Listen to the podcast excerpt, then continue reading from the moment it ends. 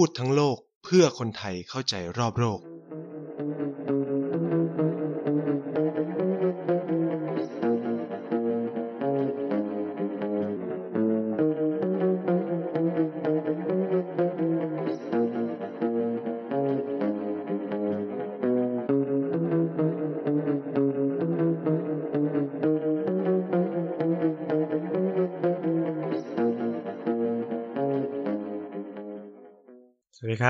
กลับมาพบกันอีกแล้วนะครับ กับรายการพูดทั้งโลกนะครับ แล้วก็พบกับไนท์เช่นเคยนะครับสำหรับสัปดาห์นี้เราก็เป็น EP ที่ 12 แล้วนะฮะกับรายการพูดทั้งโลกก็ซีรีส์แรกของเรานี่ก็ใกล้จะจบแล้วนะครับ เหลืออีกประมาณ 2-3 ตอนนะฮะก็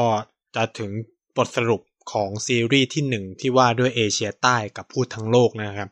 ก็สัปดาห์ก่อนหน้านี้เนาะนายก็คุยเกี่ยวกับเรื่องประเทศ อินเดียใช่ไหมเกี่ยวกับสถานการณ์ของอินเดียที่มันมีความเป็นร่วมสมัยว่ามันมีมิติยังไงบ้างนะครับสำหรับสัปดาห์นี้เมนหลักๆของไนท์เนี่ยก็จะมาพูดต่อเนื่องจากเเมื่ออาทิตย์ที่แล้วนะครับที่เราคุยกันไปเกี่ยวกับเเรื่องอินเดียร่วมสมัย อันนี้ก็จะเป็นเหมือนภาค2นะครับก็คือเป็นอินเดียร่วมสมัยในวงเล็บ2นะครับเพราะว่า ในว่าอินเดียมันมีความสำคัญอย่างมากต่อเขาเรียกว่าต่อภูมิภาคนี้แล้วก็มันมีมิติเยอะแยะมากมายเลยที่คนไทยเนี่ยไม่ไม่รับไม่ไม่เข้าใจหรืออาจจะแบบมีความ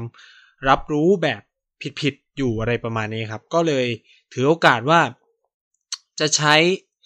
เทปนี้เนี่ยมาให้มุมมองเพิ่มเติมนะครับ สัปดาห์ที่แล้วเนี่ยเทปที่นายพูดมันจะเน้นในเรื่องเกี่ยวกับการเมืองแล้วก็เศรษฐกิจเนาะแต่ว่า สำหรับในในส่วนของสัปดาห์นี้เนี่ยเราจะมาคุยในมิติเกี่ยวกับว่าประเด็นเรื่องทางสังคม ซึ่งมันก็จะแตกต่าง แล้วก็นายคิดว่าหลายคนก็จะมีความสนใจ แล้วก็มีคำถามเยอะมากมายเลยว่า เอออ่าอยากอยากจะรับรู้ว่าเออในความเป็นจริงแล้วมันเป็นอย่างนั้นอย่างนี้จริงหรือไม่อะไรเงี้ยครับ ก็เลยคิดว่า เออสมควรแล้วว่าจะเอาเทปนี้เนี่ยมาคุยเรื่อง ประเด็นวัฒนธรรมและสังคมแบบจริงจังของอินเดียมากยิ่งขึ้น ก็เลยกลายเป็นอินเดียร่วมสมัย2นะครับเพื่อพูดเรื่องราวในมิติทางด้านสังคมและวัฒนธรรมร่วมสมัยของอินเดีย เพราะว่าหนึ่งในปัญหาหลัก ใหญ่เลยเนี่ยของสังคมไทยที่มองอินเดียก็คือการติดภาพเดิมๆ เกี่ยวกับวัฒนธรรมและสังคมของอินเดียนะครับ โดยเฉพาะเช่น สังคมแบบชนบท สังคมแบบพุทธศาสนา สังคมพราหมณ์ฮินดู การแต่งกายหรืออะไรเงี้ยที่เราจะติดภาพมาจากเออเขาเรียกว่าอะไร มาจากภาพถ่ายหรือมาจากเออเรื่องราวในประดำปลาต่างๆ ที่เราได้รับรู้ได้อ่านมาเราก็จะคิดว่าเออคนอินเดียเนี่ยเป็นแบบนั้น วัฒนธรรมอินเดียคงจะเป็นแบบนู้นแบบนี้อะไรเงี้ยครับ ซึ่ง นี่ก็คือ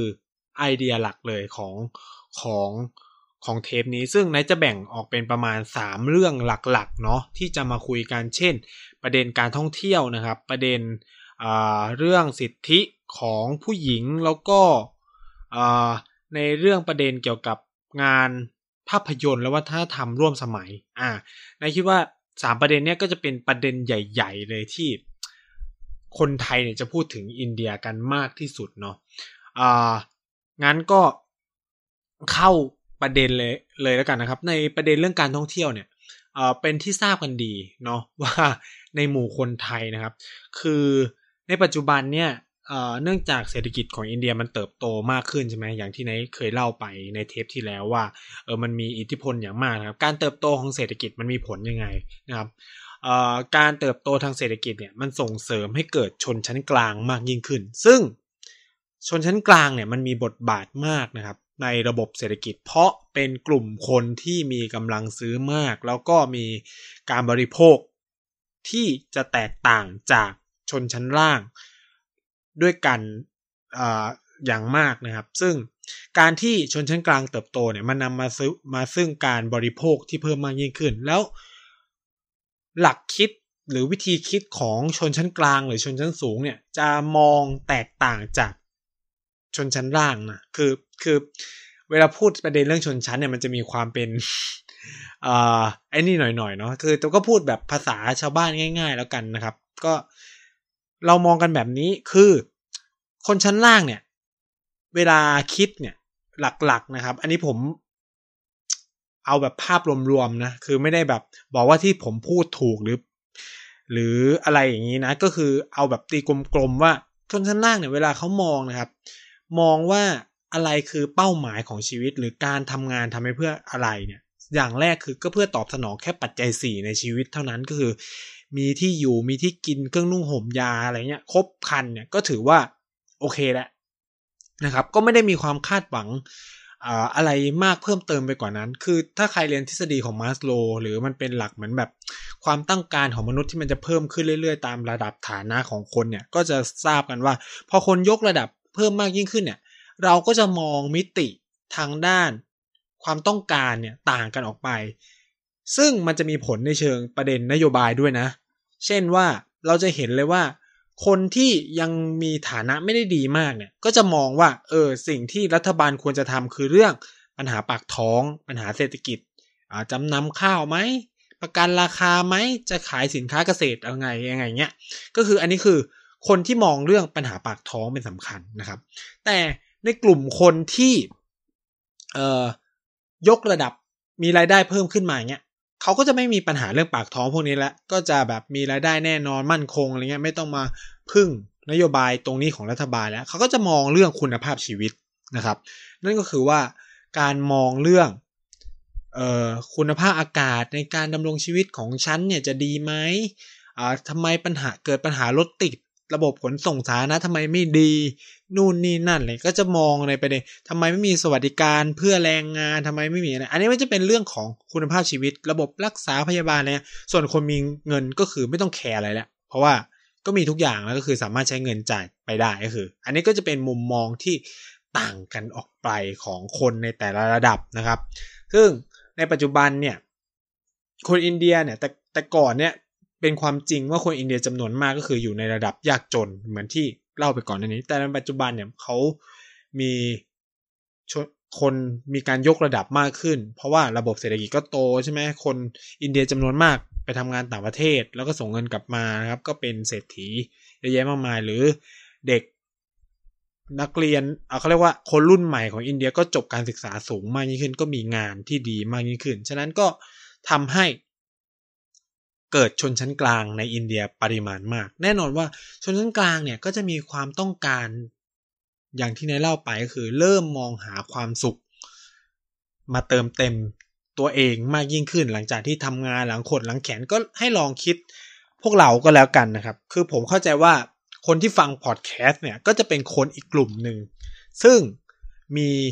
ไม่ได้แบบวิตกกังวลต่อปัญหาปากท้องและยกระดับขึ้นมาถึงระดับหนึ่งเป็นคนที่มีการศึกษาใช่ไหมมีอะไรเงี้ย เราก็จะมีความคิดว่า เออ จบมาจบคือในระหว่างเรียนเราก็มีความคิดเอออยากไปเที่ยวนู่น อยากไปเที่ยวนี่ใช่ไหมเพื่อเติมเต็มความสุขทำงานเก็บเงินไปเที่ยวอะไรเงี้ยเราก็จะมีมิติการมองประเด็น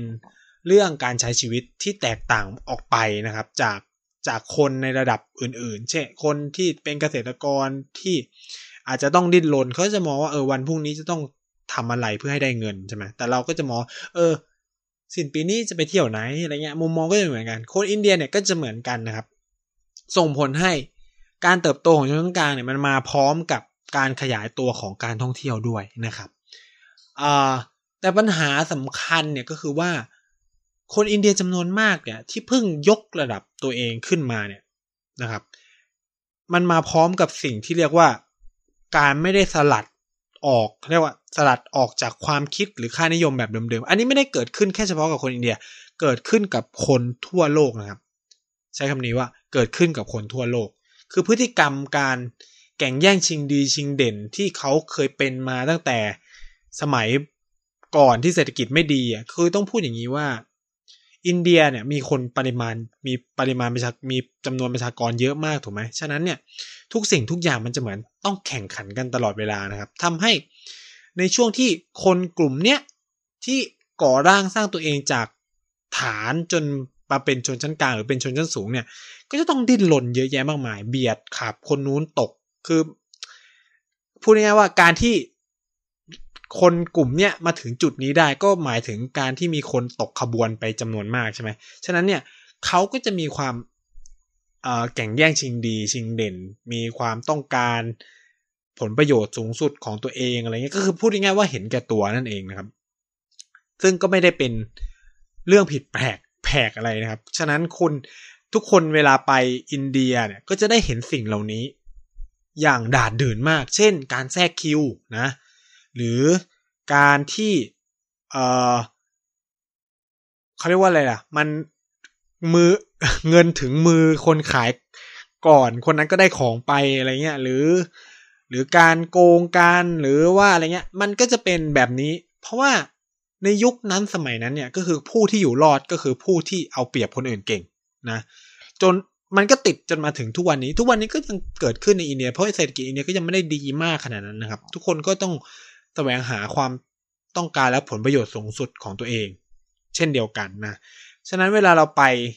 ในขณะที่สังคมไทยอะผมต้องพูดว่าสังคมไทยเนี่ย พัฒนาไปไกลกว่าอินเดียมากแล้วอาจจะมองได้ว่า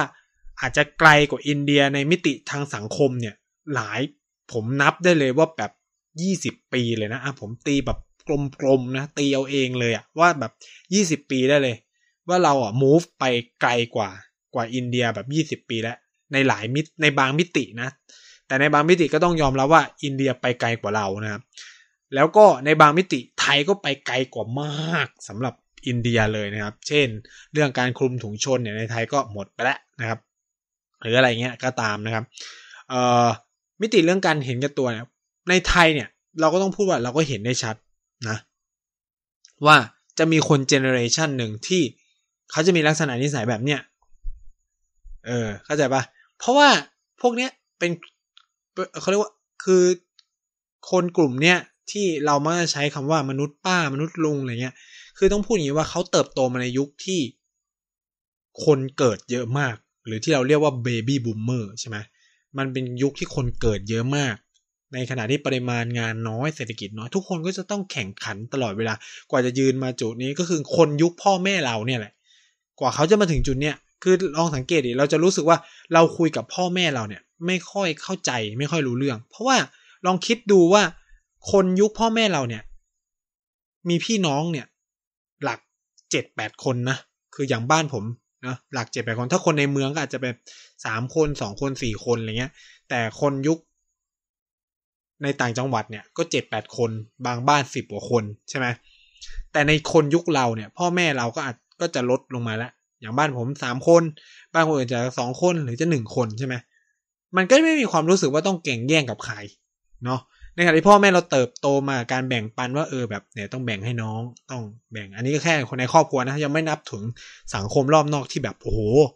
ทุกคนแบบมีลูกเยอะแยะมากมาย ในขณะที่อินเดียเนี่ยในเจเนเรชันที่เป็นแบบอายุเท่า ๆ พวกเราที่ฝักในรุ่นผมที่แบบสามยี่สิบสามสิบเนี่ย ในอินเดียยังเกิดเยอะมากเลยนะ บางบ้านเนี่ยผมไปลูกก็ยังแบบห้าคนหกคนเจ็ดคนอยู่เลยนะ ฉะนั้นเนี่ยก็ไม่ได้แปลกอะไรที่คนเจเนเรชันในอินเดียมันจะช้ากว่าเรา ก็คือเขาก็ยังมีความรู้สึกเอารัดเอาเปรียบ ฉันต้องได้ผลประโยชน์สูงสุดนะครับอ่าแล้วก็มีความเบียดขับคนอื่นนะเพื่อให้ตัวเองได้สิ่งที่ต้องการอะไรเงี้ย อันนี้เพื่อเป็นความเข้าใจ เพื่อให้เราเข้าใจว่าเออทำไมคนอินเดียเนี่ยมันเออเขาถึงใช่ไหมเขาถึงทำลักษณะนิสัยแบบนั้นทำนิสัยแบบนี้ อันนี้คือเพื่อให้เข้าใจนะถามถามว่าลักษณะนิสัยแบบนั้นดีไหมคำตอบคือมันไม่ดี ผมก็พูดเลยว่ามันไม่ดี แม้กระทั่งผมเองที่ไปอยู่ผมก็รู้สึกว่าไม่ชอบนะ ไม่ไม่อะไร ไม่ชอบไม่อะไร แต่ว่าสิ่งที่จะจัดการกับเรื่องพวกนี้ได้ก็คือ เราก็ต้องเปลี่ยนนิสัยของเรา เช่น วัฒนธรรมที่ขี้เกรงใจ ช่ไหมขี้เกรงใจแบบเฮ้ยคนมาแทรก คนไทยเนี่ยจะเป็นคนที่แบบอ้ำอึ้งไงแบบเฮ้ยคนมาแทรก อยากคือด่าแบบด่าก็คือด่าในใจเนาะคนไทยในยุคคือจำนวนมากแหละเราถูกสอนมาให้แบบ ไม่เป็นคนก้าวร้าวอะไรเงี้ย แต่ว่าไปอยู่อินเดียทำแบบนั้นไม่ได้นะมันก็จะอยู่ในสังคมอินเดียไม่ได้นะครับ อันนี้ก็เป็นทริคสำหรับใครที่ไปอินเดียโดนแทรกด่านะครับโวยวายเสียงดัง คือนี่เป็นเหตุว่าทำ ด้วยความที่เป็นแบบเนี้ยทำไมคนอินเดียถึงต้องแหกปากโวยวายนะ เพราะว่าหนึ่งคนเขาเยอะ มันอาจจะพูดไม่ได้ยินกันนะ แล้วก็สองคือว่าถ้าเงียบคุณก็ถูกเอาเปรียบ เออ นี่มันเป็นสังคมแห่งความดิบเถื่อนนะ ผมใช้คำนี้ว่าเออรุ่นพี่ผมที่เรียนด้วยกันเนี่ย ตอนที่ไปเนี่ย แล้วเราโฮมรูมใช่ผมเรียกว่าโฮมรูมนะสำหรับ นักศึกษาใหม่เนี่ยเขาพูดว่าอินเดียเป็นเหมือนแหล่งที่เราจะปลดปล่อยความดิบเถื่อนได้อย่างเต็มที่นะครับ ก็คือทำไปเถอะอยากจะทำอะไรที่รู้สึกว่าเอ้ยอยู่อยู่ไทยแล้วมันทำไม่ได้ คือทำเลย คือแหกปากโวยวายเสียงดังเต็มที่คือ มันจะเป็นอะไรที่ต้องทำด้วยนะ ไม่งั้นเราก็จะถูกเอารัดเอาเปรียบนะครับ ซึ่งคนอินเดียเนี่ยเขาเป็นชาติที่ อารมณ์แบบเขาก็รู้สึกว่าเขายิ่งใหญ่หรืออะไรหรือเปล่าผมก็ไม่แน่ใจ อาจจะเป็นเป็นบางคนนะ โดยเฉพาะคนยุคใหม่ ๆ ที่เพิ่งจะเติบโตขึ้นมาเนี่ยเพิ่งจะมีฐานะขึ้นมาดีอะไรเงี้ยแล้วเริ่มออกเดินทางนอกประเทศไปเที่ยว ก็ต้องพูดอย่างนี้ว่า คนที่มาเที่ยวไทยเนี่ยไม่ได้เป็นคนที่ระดับฐานะดีมากหรือชนชั้นสูงมากของอินเดีย คนพวกนี้ก็จะไม่ได้เข้าใจ วัฒนธรรม ข้างนอกอินเดียมากเท่าไหร่เข้าใจไหมคือเหมือนกับว่า มีตังก็ไปอะมีตังก็ไปเที่ยวเข้าใจไหมมีตังระดับหนึ่งก็ออกมาเที่ยวได้แล้วอะไรประมาณนี้มันการเที่ยวในปัจจุบันมันง่ายมากนะครับ ก็มีตังระดับหนึ่งมาเที่ยวไทยก็คือแบบบางทีเที่ยวในอินเดียแพงกว่าในไทยนะเออ อันนี้ผมคิดว่าหลายคนอาจจะไม่ทราบ อันนี้บอกไว้ก่อนว่า การมาเที่ยวภูเก็ตของคนอินเดีย หรือมาเที่ยวกรุงเทพของคนอินเดียเนี่ย ถูกกว่าบินไปเที่ยวบังกาลอหรือถูกกว่า บินไปเที่ยวหลาย ๆ ที่ในอินเดียด้วยซ้ำแล้วบริการในไทยเนี่ยมันดีกว่าเขาจะเอาเงินไปทิ้งให้กับอีกประเทศเขาทำไมในเมื่อบริการที่ไทยดีกว่า โรงแรมดีกว่า สถานที่ท่องเที่ยวดีกว่า แถมได้ไปต่างประเทศด้วยนะถูกไหมฉะนั้นเนี่ย เราก็จะไม่ต้องแปลกใจว่าเราจะเจอข่าวว่า คนอินเดีย ไม่ขี้โถส้วม ไม่อะไรเงี้ย เพราะเขาก็จะติดวัฒนธรรมเดิมๆของเขาที่อยู่ในบ้าน ออกมาด้วย เพราะว่า มันไม่มีวิชาที่ว่าด้วยการอยู่บนสังคมโลกนี่เข้าใจไหมหรือว่าบางคนเนี่ยก็เสพแต่สื่ออินเดียเลยก็ไม่ได้รู้ว่าเออวัฒนธรรมคือเอาง่ายว่า พูดตรงๆอะ ก็คือว่าถ้าไม่เคย เคยกินสเต็กเลย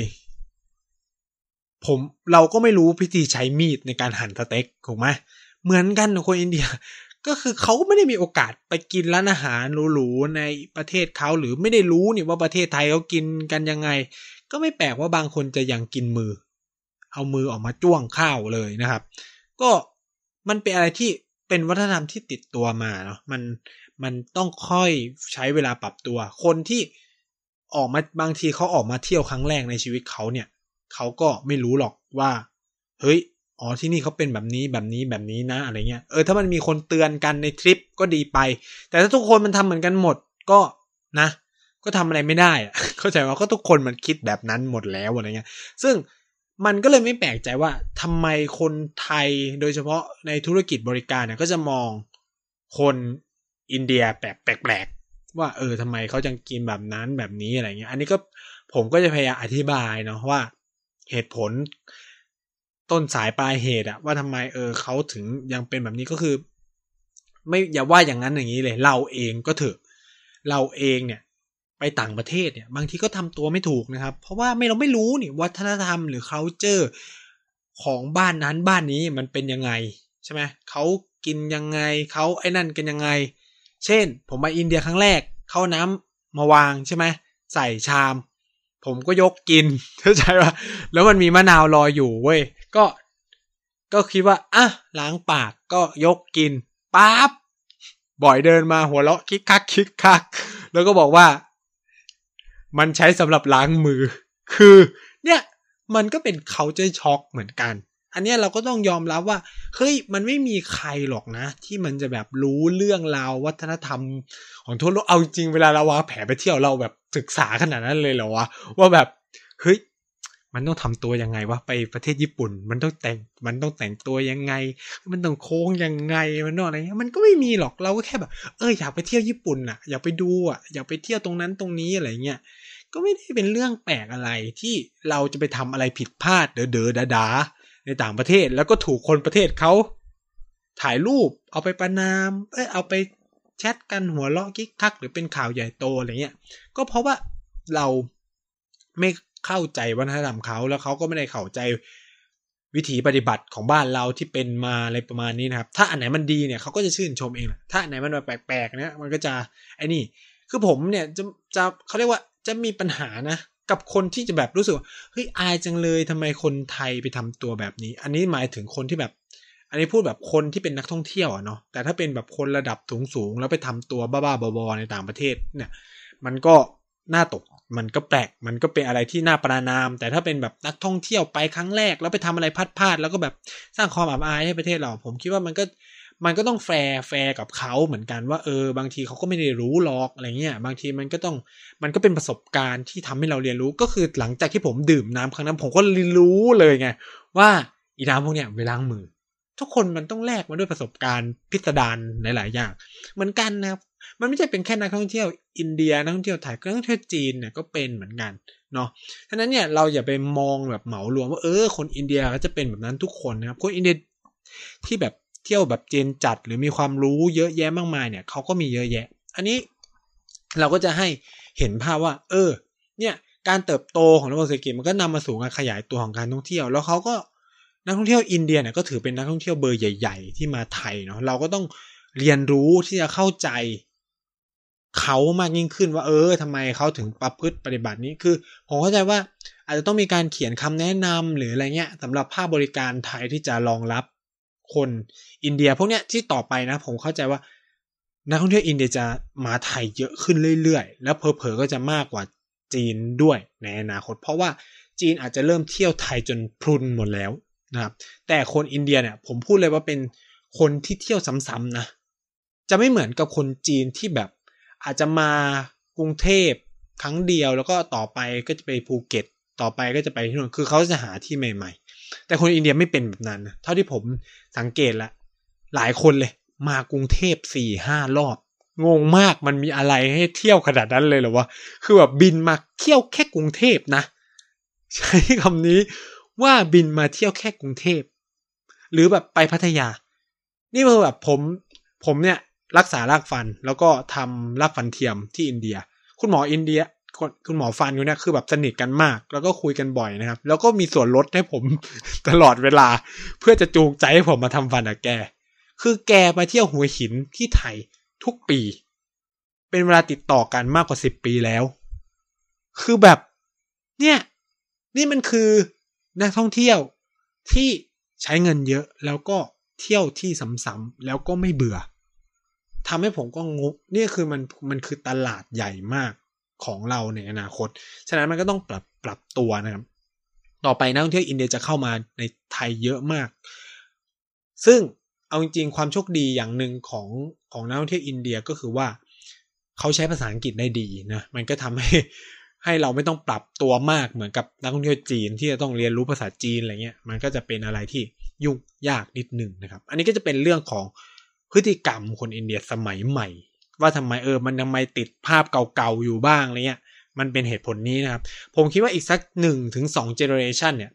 เราจะได้เห็นภาพคนอินเดียใหม่แบบใหม่จริง ๆอะใหม่แบบจริง ๆ จังๆ เพราะว่าปัจจุบันเนี่ยคนอินเดียจำนวนมากก็ยังอยู่ในสถานะที่ยากจนอยู่นะครับ ผมคิดว่าอีกสักประมาณสอง generation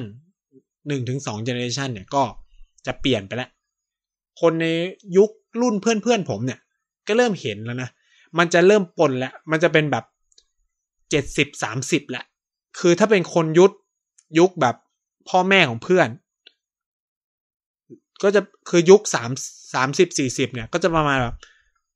หกสิบสี่สิบหกสิบแบบความคิดเก่าๆสี่สิบความคิดใหม่อะไรเงี้ย ถ้าเป็นยุคพ่อแม่ก็คือสามสิบเจ็ดสิบหรือยี่สิบแปดสิบเลย แต่คนยุคเพื่อนผมมันจะประมาณหกสิบสี่สิบหกสิบคือมีความคิดสมัยใหม่แล้ว สี่สิบเนี่ยคือไอ้นี่หรือประมาณห้าสิบหรือประมาณเจ็ดสิบสามสิบเลยด้วยซ้ำสามสิบเปอร์เซ็นคือยังมีความคิดแบบเก่าๆติดอยู่อะไรเงี้ย ซึ่งมันต้องอาศัยเวลาเวลานะ ผมต้องใช้คำนี้ ของพวกนี้มันไม่ได้แบบฉับพันทันด่วนอะไรเงี้ย ซึ่งความคิดแบบนี้มันก็นำมาสู่ประเด็นต่อมาว่าด้วยเรื่องอ่าเพศแล้วก็คติว่าด้วยผู้หญิงเนาะว่า ทำไมมุมมองของอินเดียต่อเรื่องเพศสภาพเนี่ย มันยังติดภาพเก่าๆอยู่ เพราะว่าคนยุคเก่าเก่าเนี่ยยังคงคอนโทรหรือควบคุมสังคมอินเดียอยู่ ฉะนั้นเนี่ยมุมมองในเรื่องสิทธิผู้หญิง มุมมองในเรื่องของผู้หญิงในมิติทางด้านวัฒนธรรมของเขาเนี่ย ก็ยังมองว่าสถานะผู้หญิงเนี่ยมันไม่ได้แบบ ดีไปกว่าผู้ชายเท่าเลยอะใช้คำว่าดีไปกว่าผู้ชายเลยอะคิดว่าแบบผู้หญิงเนี่ยมีสถานะ ค่อนข้างจะต่ำนะ เมื่อเปรียบเทียบกับผู้ชายยิ่ง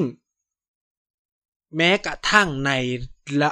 ในระดับคนที่มีการศึกษาเองก็ตาม ไม่ว่าคุณจะจบปริญญาเอกมาจากทั้งในประเทศต่างประเทศเนี่ย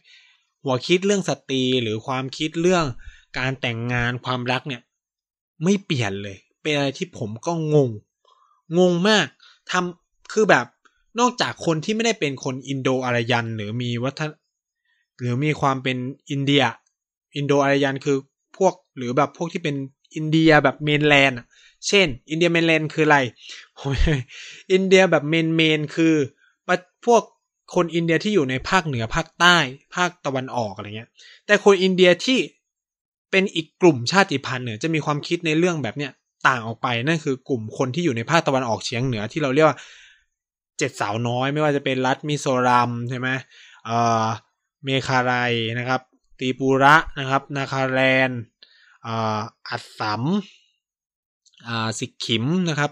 มณีปุระเนี่ยเจ็ดรัฐเนี่ยจะมีความคิดเรื่องผู้หญิงเนี่ยต่างออกไปมากอัสสัมเนี่ยอาจจะยังมีความติดความเป็นอินเดียอยู่นะครับ แต่ว่ารัฐอื่นๆเนี่ยจะมีความเป็นอุตสาคเนหรือเอเชียตะวันออกเฉียงใต้มาก มีความคิด คือถ้าสิกขิมเนี่ยก็จะออกไปทางแบบทิเบตเลย อันนี้ก็จะมีมุมมองความคิดเรื่องความรักหรือเรื่องผู้หญิงเนี่ยต่างออกไปจากคนอินเดียที่มีความเป็นฮินดูนะครับ คนอินเดียแบบฮินดูเนี่ยเขาจะมองคนผู้หญิงเนี่ยสถานะด้อยกว่ามากนะครับ ผมยกตัวอย่างเช่น สถานะการทำงานในครอบครัวเนี่ยคือเขาจะมองว่าผู้หญิงเนี่ยคืออยู่หลังบ้านเป็นช้างเท้าหลังนะครับ ผู้ชายเป็นช้างเท้าหน้าฉะนั้นเนี่ย เวลาที่เราไปเที่ยวอินเดีย ผมแนะนำเลยนะครับ เวลาไปพัตคารอินเดียเนี่ยลองมองเลย ไม่ว่าเชฟ ไม่ว่าบอยบอยเอ่อพนักงานบริการ เด็กต้อนรับ หรืออะไรก็ตามทุกธุรกิจเลย ไม่ต้องแบบร้านอาหารก็ได้ทุกธุรกิจ ธุรกิจโรงแรมธุรกิจอะไรธุรกิจที่เราคาดหวังว่ามันเป็นงานของผู้หญิงอะ่ะ อันนี้ก็จะพวกที่เป็นเฟมินิสต์อาจจะด่าผมนะครับ อันนี้คือตัดตรงนี้ออกไปนะครับ เช่น งานโรงแรมงานประชาสัมพันธ์ที่เราคาดหวังว่าเออเขาจะใช้ผู้หญิง ซึ่งประเทศส่วนใหญ่เขาจะใช้ผู้หญิงนะ คือบางคนก็จะด่าผมเรื่องคนเฟมนี้คือ อันนี้ตัดตรงนี้ไปก่อน อะไรที่เราคาดหวังจะเป็นผู้หญิง ในอินเดียผู้ชายจะทำหมดเลย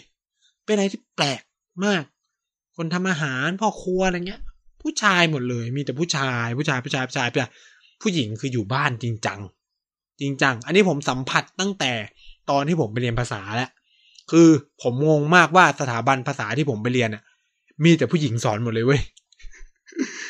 ซึ่งมันเป็นสถาบันสอนพิเศษนะ ในแล้วคือย่านนั้นเป็นย่านชุมชน ผมก็เอ๊ะ เอะใจนะครับ ซึ่งมีครูที่เป็นครูคนผู้ชายเนี่ย คนเดียวเอง ซึ่งเป็นแบบอารมณ์แบบพนักงานเกษียณและอายุแล้วเป็นคุณลุงอายุเยอะแล้วแก่แล้วอะก็มาสอนอะไรเงี้ย ผมก็มันเป็นคลาสสปีกิ้ง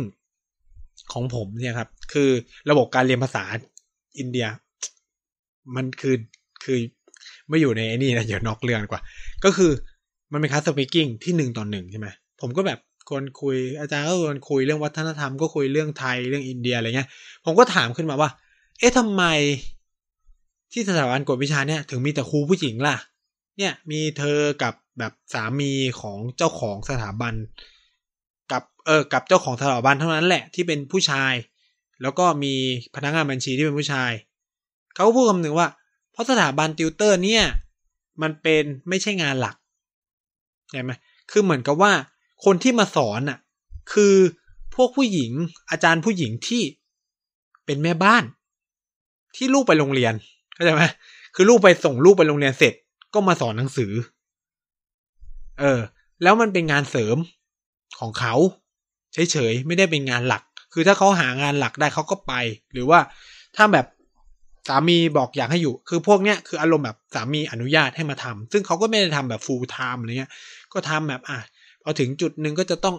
ไปส่งกับข้าวให้สามี หรือว่าไปรับลูกอะไรเงี้ย ก็เป็นแบบนี้ผมก็จะแบบอ๋อ มันเป็นอย่างนี้นี่เองคือ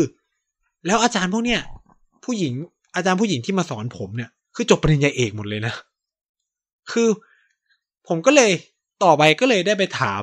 อาจารย์ต่อว่า เออทำไมถึงมาเป็นติวเตอร์ อาจารย์แบบจบตั้งปริญญาเอกเลยนะอะไรเงี้ยด้านอักษรศาสตร์จบภาษาอังกฤษอะไรเงี้ยเขาก็พูดว่าแบบผู้หญิงอินเดียส่วนใหญ่พอแต่งงานแล้วเนี่ย สามีก็คือคาดหวังให้ดูแลบ้าน มันเป็นเหมือนอุดมคติของเขาว่า คุณแต่งงานเสร็จอะก็ดูบ้านดูลูก ครอบครัวสามี นี่คือหน้าที่ภาระตามความเชื่อนะครับ มันก็เลยมีผู้หญิงน้อยมาก ที่จะทำงานไปด้วยแล้วก็มีครอบครัวไปด้วย โดยเฉพาะชนชั้นกลาง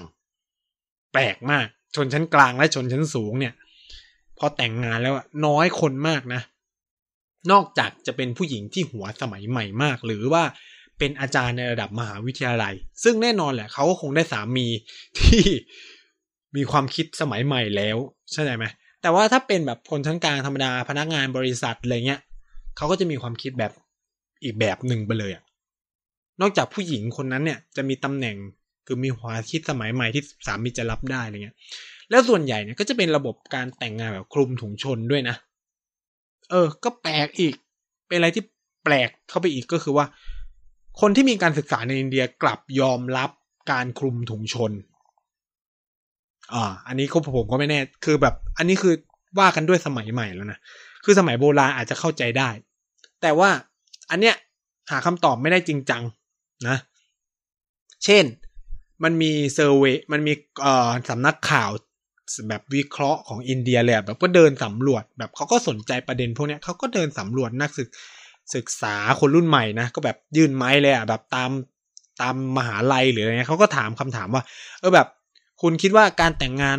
คุณมีความคาดหวังเกี่ยวกับการแต่งงานแบบ ความรักหรือการคุมถุงชนมากกันคำตอบ ของเด็กทุกคนคือ ก็อยากมีความรักนะคืออยากแต่งงานกับคนที่ตัวเองรักนู่นนี่นั่น สิ่งที่เขาถามต่อมา และคำตอบกับตกใจมากสำหรับผมก็คือว่าเขาก็ถามต่อว่า แล้วถ้าพ่อแม่เนี่ยจับคุณคลุมถุงชนเพื่อแต่งงานเนี่ย คุณจะรู้สึกยังไง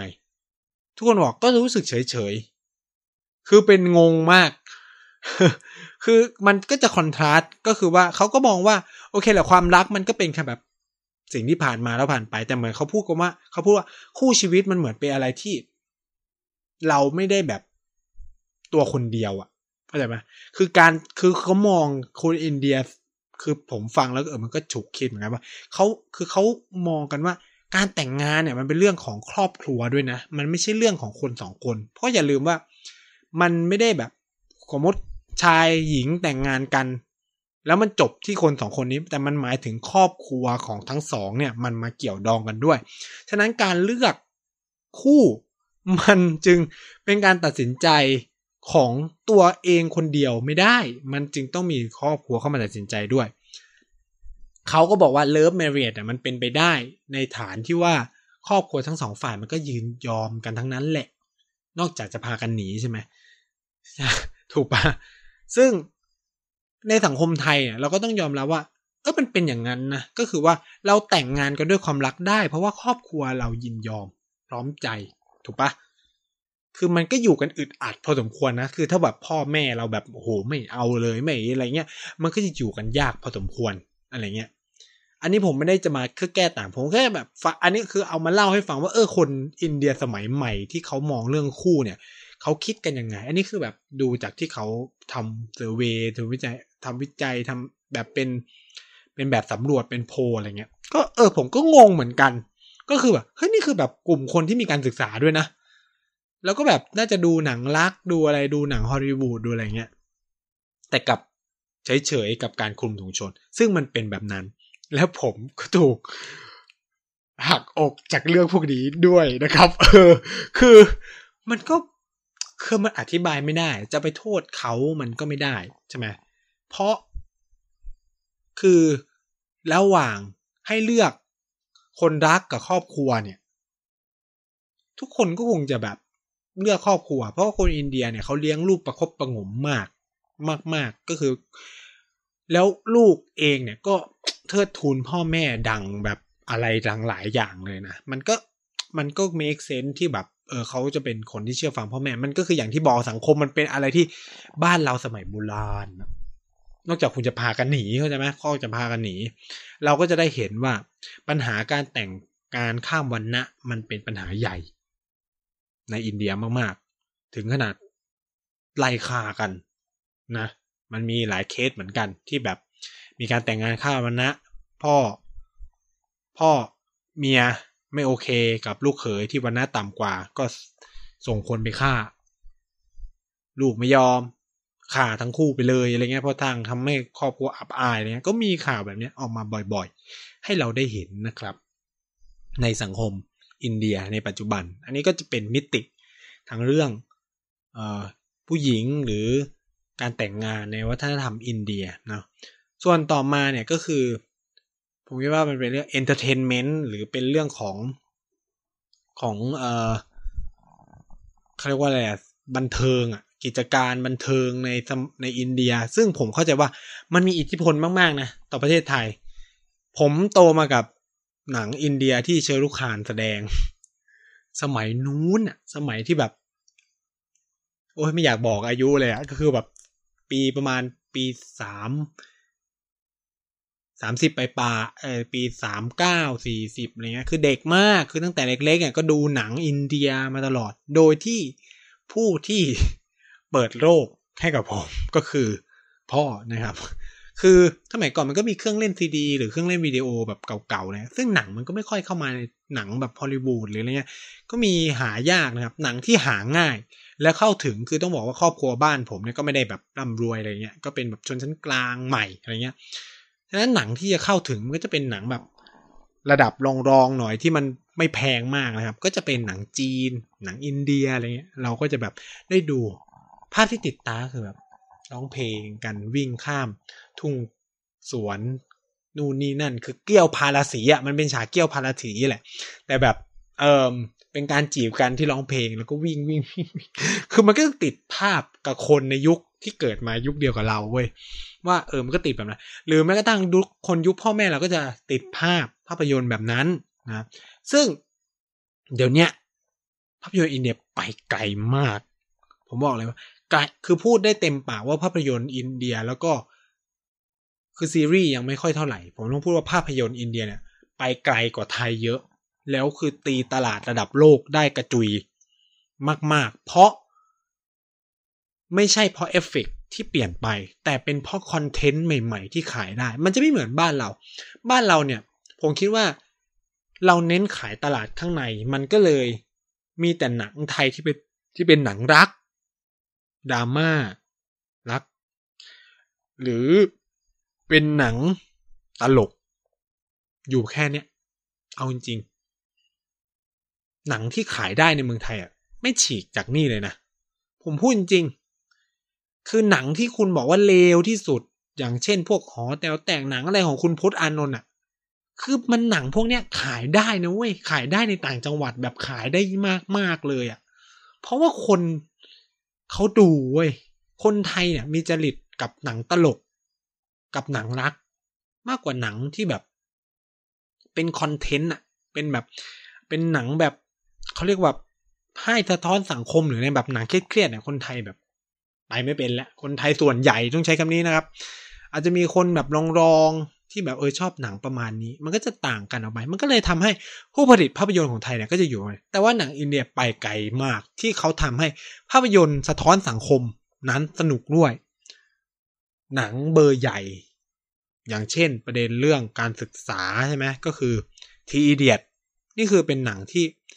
สะท้อนประเด็นการศึกษาของระบบการศึกษาอินเดียที่แบบ ลูกผู้หญิงต้องเรียนหมอ ลูกผู้ชายเรียนวิศวะ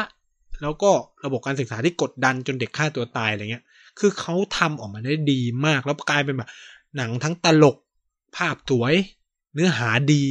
ให้คุณค่ากับสังคม คือเนี่ย น้อยมากที่หนังไทยทำได้แบบนี้ คือถ้าทำออกมาเนี่ย เหมือนบ้านเรามัน balance ไม่ค่อยได้อะมันแบบจะหนัก แบบเนื้อหาก็หนักหนักหนักหนักจนมันแบบ เออดูคนดูก็แบบเออไม่ค่อยสนุกเท่าไหร่อะไรเงี้ย มันก็เลยแบบขายไม่ค่อยได้เนาะหรือหนังอย่างดังกัลหูดังกัลนี่คือดังมากดังแบบไม่ได้ดังแค่นี้ดังในจีนด้วย คือดังแบบเป็นพลุแตกคือทำยอดถล่มทลายในจีนเลยนะคือมันเป็นหนังเกี่ยวกับนักมวยปล้ำหนังเกี่ยวกับวงการกีฬา โดยเฉพาะปัญหาคอร์รัปชันในวงการกีฬานู่นนี่นั่นนะฮะคือ ภาพยนตร์อินเดียคือเอฟเฟกต์ไปไกลมากบาฮูบาลีอย่างเงี้ยโอ้โห คือมันดูแล้วมันอาจจะเวอร์อะแต่แบบเออนี่มันคือสไตล์ของอินเดียเว้ยคือแบบมันต้องเวอร์เวอร์หน่อยถ้าเป็นหนัง action อะเขาจะทำเวอร์เวอร์อยู่แล้วนะครับ แต่ว่าหนังอื่นๆ เนี่ยเขาก็ทำดีมากไม่ว่าจะเป็นอินฮินลิชใช่ไหมหรือว่าเออหนังอย่างเออมีหลายเรื่องอะคือแบบไม่อยากจะเล่า คือก็ไปหาคือลองไปหาดู นะครับลองไปดูภาพยนตร์อินเดียที่ไม่ใช่สไตล์ action นะครับ ก็จะมีแบบทีอีเดียหรือว่าแบบเออผมติดที่ปากอะลืมอะเออเป็นหนังเกี่ยวกับศาสนา คือเป็นหนังดีมากเหมือนกัน อันนี้อาเมียขานแสดงคือหนังที่อาเมียขานผมแสดงหรือกำกับเนี่ยบอกเลยเป็นหนังที่ทำแล้วออกมาดีโคตรๆนะครับ ลองไปหาดูแล้วกัน นะ คืออุตสาหกรรมภาพยนตร์ของอินเดียเองมันก็ไปไกลแล้วมันสะท้อนสังคมและมีผลกระทบมาก ๆ นะ เช่น หลังจากหนังดันเกาออกมาได้ไม่นานก็เกิดการปฏิรูปใหญ่ในวงการกีฬาของอินเดียเลย โดยเฉพาะการตรวจสอบการทุจริตคอร์รัปชันหรือหนังอย่างทีอีเดียเนี่ยก็นำมาสู่การวิเขาเรียกว่านำมาสู่ระบบคิดใหม่ ๆ เกี่ยวกับการศึกษาในอินเดียมากขึ้นพ่อแม่เริ่มเปิดโอกาสให้ลูกเนี่ย เลือกเรียนในสิ่งที่ตัวเองชอบมากขึ้น เออ นี่คือมันคือหนังคุณค่าใช่ไหมคือมันทำให้เราเห็นหลาย ๆ สิ่งหลาย ๆ อย่างมากเลยนะครับ แล้วคือหนังพวกนี้กลายเป็นหนังที่ขายดีเหมือนกัน นี่คืออุตสาหกรรมภาพยนตร์ที่เปลี่ยนไปจากรสนิยมการดูของคนที่มันมันเปลี่ยนแปลงตามไปด้วยจากระบบเศรษฐกิจที่พัฒนาไปไกลมาก ๆ แล้ว อันนี้คือผมคิดว่า คนไทยอาจจะไม่ได้เห็นมิติพวกนี้ ในอินเดียเลย เพราะเราอาจจะไม่ได้แบบเข้าใจวัฒนธรรมอื่นอย่างที่เราคิด เราก็อาจจะยังติดภาพเดิมๆของอะไรบางอย่างอยู่นะครับ เอาจริง ๆ นะ ภาพที่เราเห็นของคนยุโรปที่ว่าเจริญแล้วหรืออะไรเงี้ย เมื่อเราไปสัมผัสจริง ๆ มันอาจจะไม่เป็นแบบนั้นก็ได้เว้ย เช่น เฮ้ย คนยุโรปไม่อาบน้ำนะ คุณคุณก็ต้องเจอหรือแบบความสกปรกความมกซกความเห็นแก่ตัวอะไรของฝรั่งหลาย ๆ อย่างเนี่ย มันก็มีนะเว้ยมันไม่ใช่ว่ามันไม่มีคือเอาจริง ๆ ทุกสังคมมันมีด้านมืดหมด อยู่ที่เราจะแบบยังไง คือมันเป็นแค่ความเจริญทางด้านวัตถุมากกว่า ผมพูดคำนี้เลย ญี่ปุ่นเองเนี่ย ตอนไปผมก็แบบ เออเฮ้ยมันก็เมืองมันก็เจริญดีนะ แต่แบบโหคนนี่คือแบบ เหมือนกันแบบ ต่างคนต่างอยู่มาก มากขนาดที่แบบ เออมีชายหนุ่มคนหนึ่งหลับ ยืนหลับ ไม่มีใครอะไรเลยนะครับ ผมคือไม่รู้มันอาจจะเป็นวัฒนธรรมเขาที่แบบไม่ย่วงแกก็แต่เราเนี่ยคือแบบเออเขาง่วงขนาดนั้นก็สกิดให้เขามานั่งเหอะ แล้วเขาก็จะได้นอนอะไรเงี้ย เออ คือแบบเออนะ มันก็จะแบบต่างกันออกไปนึงในขณะที่อินเดียเองเนี่ยด้วยความที่เขากำลังพัฒนาอยู่ ความเป็นมิตรจิตมิตรใจของเขาก็ยังเหลือเฟือมาก เช่น ผมเคยเจอวิกฤตหลาย ๆ อย่างนะ แล้วก็คือแบบขอความช่วยเหลือคนอินเดีย คือแบบได้รับความช่วยเหลือแบบถล่มทลายล้นหลามมาก มายมหาศาล จนแบบสุดจักรนานับนะ ผมใช้คำนี้เลย มันเป็นอะไรที่เราจะแบบ เออเนี่ยมันคือสิ่งที่อยากเห็นในบ้านเรา คือ รุ่นพ่อแม่เนี่ย ก็จะยุคบอกให้ผมว่าโอ้นั่นมันคือประเทศไทยสมัยก่อน เขาจะพูดเงี้ยประเทศไทยสมัยก่อนโอ้คน ฉะนั้นเนี่ยคุณไม่ต้องแปลกใจนะ เวลาคุณเจอคอมเมนต์แปลกๆ ใน Facebook จากคนที่มีอายุหน่อยๆ เช่น โอ้เดี๋ยวนี้สังคมมันเสื่อมทรามลงไปขนาดนี้นู่นเนี่ย คือเขาอยู่มาในสังคมที่มันดีกว่านี้ในเชิงวัฒนธรรมเว้ย คือทุกคนเนี่ยมันมีลักษณะนิสัยในการเปรียบเทียบอยู่ตลอดเวลานั่นแหละ คือเราก็จะไปเปรียบว่าโอ้ทำไมคนยุคเดอะถึงคิดได้แบบนู้นแบบนี้อะไรเงี้ยทำไมถึงแบบโอ้เรื่องบุตรบาปบาปกรรมนู่นนี่นะคือในสมัยนั้นเขาได้ คือมันขับเคลื่อนกันด้วยแบบนั้นเข้าใจไหมคือเนี่ยมันเป็นปัญหาว่า มันเลยอยู่คนต่างเจเนอเรชันอะมันอาจจะแบบ โอเคแหละผมเข้าใจนะว่าความคิดมันต่างกันมันต่างกัน แต่ว่าการเอาฐานคิดของตัวเองเนี่ยไปตัดสิน คนอื่นเนี่ย ผมว่าอันนี้มันอาจจะมีปัญหา อย่างแรกที่เราต้องทำก่อนเลยคือแบบทำความเข้าใจทำความเข้าใจว่าเฮ้ยทำไมมันเขาถึงคิดแบบนั้นวะคือแบบ พยายามหาหาหาหาหาหาจนถึงจุดหนึ่งเนี่ย เราก็จะตกผลึกไปเอง แล้วก็ไม่ได้อยากจะไปตอบโต้อะไรเขาอะไรเงี้ยขนาดอันนี้คือแบบสิ่งที่ผมคิดว่ามันสำคัญนะในการใช้ชีวิตในโลกยุคออนไลน์ยุคโซเชียลมีเดียเพราะจำเอาไว้เสมอว่า digital footprint จะอยู่กับคุณไปตลอดชีวิต ไม่ว่าคุณจะอายุเท่าไหร่ มันจะไม่เหมือนสมัยก่อนที่ว่าเขียนไปมันก็จะหายไป เพราะมันไม่มีรูปถ่ายไม่มีอะไร หรืออะไรเงี้ย แต่เมื่อคุณโพสลงไปใน Facebook ใน Instagram ใน Twitter หรืออะไรก็ตามเนี่ย มันอยู่กับคุณไปตลอดชีวิต เราก็จะได้เห็นว่า ดารานักแสดงต้องมาเจอกับอะไรจากอะไรในอดีตของเราเยอะแยะมากมาย แล้วผมเนี่ยจะเป็นคนที่เชื่ออย่างหนึ่งนะ แล้วก็อยากเห็นทุกคนเชื่อแบบนี้ว่า คนเราอะมันเปลี่ยนกันได้เว้ย คนเราคนเหมือนผมในวันนี้กับผมในอนาคต ก็อาจจะเป็นคนละคนกันได้ก็ได้ คุณผู้ฟังในวะไม่เมื่อวานก็อาจจะต่างจากคุณผู้ฟังในวันนี้ ทุกคนมันเปลี่ยนแปลงกันได้เสมอหมดแหละนะโลกมันยังหมุนไปตลอดเวลาเลย แล้วทำไมเราจะย่ำอยู่กับที่ใช่ปะละ่ะเนาะสำหรับสัปดาห์นี้รายการพูดทั้งโลกก็พูดมาอย่างยาวนานนะครับสำหรับอินเดียร่วมสมัย episode ที่ 2 เนี่ย ก็หวังว่าทุกคนจะได้มิติมุมมองเกี่ยวกับสังคมวัฒนธรรมอินเดียในมิติใหม่ ๆ ร่วมสมัยมากยิ่งขึ้นนะครับ แล้วพบกันใหม่ สัปดาห์หน้า สวัสดีครับ